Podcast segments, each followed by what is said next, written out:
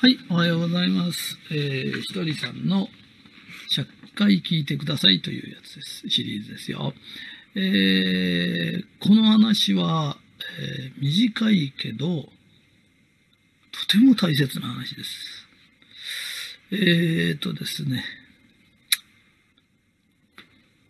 神様は人を見放さないんだけど、言っってわからない。うん。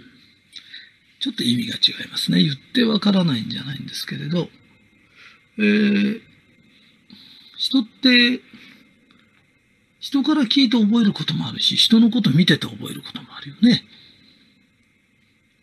言われてわかることもある。困った時本屋さん行って本読むと、あ、こういうことか。もし本も読まない。人の言うことも聞かない。ね？で、そういう人の言うことは聞かない、本は読まない。こうやって自分で、例えばお店やってて、いいお店見に行くとか、ね、目で見て、食べてみて、あ、こう美味しいなとか研究心ってありますよね。もしそれもないとするのね。そうすると、どういうことが起きるかっていうと、体で覚えるしかないよね。見てきて覚えることもしないし、本で覚えない。人に教わった耳からも聞かないって言ったとしたら、その人が、どうやってものを覚えるかっていうと、体で覚えるしかないんですよ。ところが、この体で覚えるっていうのが、世の中で一番大変なの。だからもし、苦労してる人、苦労してる人がいたら、自分は体で覚えるタイプじゃないかと思ってください。それで、この体で覚えるタイプの人っていうのの一つ特徴があるんだけど、この体で覚えて人の言うこと聞かないような人っているでしょ？二つのことに気をつけてください。一つは、人の言うこととかいい話は聞かないのに、変に脅かされたりなんかすると、ご祈祷に行ったり壺買ったり、そういうことは聞くんです。いい話を聞かない人ってのは人の話誰のも聞かないんじゃないです。変な話は聞くんです。ね？それから、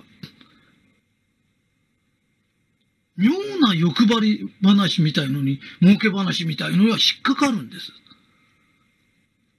じゃあそういう人って変な人の話も聞いちゃうぐらいだから、いい人の話もよく聞くだろうってけど、そうじゃないの。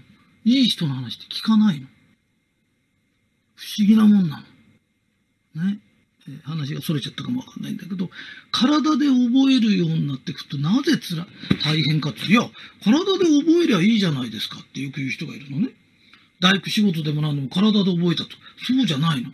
あれ、先輩やなんかがやってるのじーっと見て目で覚えてるの。わかる？人のをこうやって盗むようにして目で覚えて、自分でこうやってやって研究してんの。それを体で覚えたって、だから職人さんやなんか成功してるとかっての、体で覚えたっていうのは実は目で覚え勘ですから、すべてを使って本当は覚えてるの。素晴らしい人のやつのを覚えてるの。要するに、私が言ってる体で覚えるっていうのは、それじゃダメですよっていう神様のお知らせなの。だからやることなすことものすごく、ものすごく失敗するの。ね、だって、良き先輩がいるから、その先輩に、そうじゃねえだろって怒られようが何しようかと覚えたっていうのは、良き先輩がいて教えてくれて、それを見て、見習いっていうのは、見て習うっていう意味なんだよ。だから、コックさんでも見習いなの。大工さんでも見習いなの。見たこともないもん、できっこないじゃない。それは目で習ってんだよ。わかるかい？えーこの前、えー千葉の方にレストランがあったんで入りました。えーそしたら、そこへ出てきた奥さんがですね、とんでもなく不愛想なの。で、当人は不愛想だということすら気がついてないの。で、旦那さんが出てきたの。で、どう、始めたばっかしですか？って言ったら、そうです。たら、一流の、某一流ホテルへ勤めてたんです。それで、えー、奥さんは、当然サラリーマンの奥さんだったんです。だからあの顔で平気だったんです。おそらく一日中あのブツッとした顔でいたんでしょう。旦那が帰ってきてもあの顔だったんだと思います。おそらくあの顔が好きだから結婚したんでしょう。ところがお客さんはあの顔は嫌いなんです。それで旦那さんに私少し話したら、まあ今、いろんな形でホテル業も大変だから自分は辞めたんだけど、自分はこれこれこうで僕は腕で頑張るからって言ってるんです。で私もそのホテルよく知ってます。で、一流ホテルというのは一流の名前がついてるんです。で、決してフランス料理が美味しいとかってことじゃないんです。本当に町場だとかいろんなんで研究してるところで美味しいとこっていっぱいあるんです。で、ところが何が問題なんですかっていうと、フラン、僕はフランス料理の職人になったんだっていう人がいるんだけど、例えば中学卒業して高校卒業してフランス料理の職人さんになる人っているんだけど、実は中学生の時からフランス料理が大好きでとか、高校生の時からフランス料理毎日食べてて、フランス料理が好きで好きでコックになったとかっていないんです。大体そんな裕福な家庭だったら、ならないから、なんか社長かなんかやってるから。ということは、食ったこともないのにやってるんです。だから、ここは一流だから、ここの味が一番だと思ってるけど、本当によそへ食べに行ったら、美味しいとこっていっぱいあるんです。だから、今からあの人たちって、体で覚えるんだろうな。何を覚えるのかっていうと、かわいそうなんだけど、奥さんが家であの顔してるのはいいけど、お店であの顔してちゃダメなんです。笑顔の研究とかいるんです。それから、残念なんだけど、食事も本当にね、あの、あんまり美味しくないの。だけど、あの人ってすごいプライドと自信持ってるから、おそらく習いにも行かないんだと思う。そうするとどうなっちゃうんですかっていうと、最後にこの辺のやつは一流の味がわかんないんだって、人のせいに絶対しだすね。過去何度も私そういう人見てるんです。その結果、どんどんどんどんお客さんは来なくなる。お給料は入ってこなくなる。前はサラリーマンだからお給料入ってきてた。だけど、お給料も入ってこない。ね？家賃は出てくる。どんどんどん苦しんでいくの。と、これじゃダメだっていうことがわかるのに、ものすごい苦しむ。今世も苦しむ下手すれば、また繰り返しかねないんだよね。そうすると本当にね、教えてはくれないだろうけど、本当に流行ってるフランス料理でも同じ同業者のところでも休みたんび行って食べて、あ、こういう味が受けるのか、こういう味が受けるのか。もう一回、こういうとおかしいんだけど、経営者になるってことは、今まで見習いに入って、中学とか高校で入って、びっちり見習ったように、お店を始めるっていうのは一年生なの。前のを生かしてじゃなくて、はっきり言って前のが生きるほど世の中って甘くないかもわかんないの。もう一年生として今からやり直すんだって。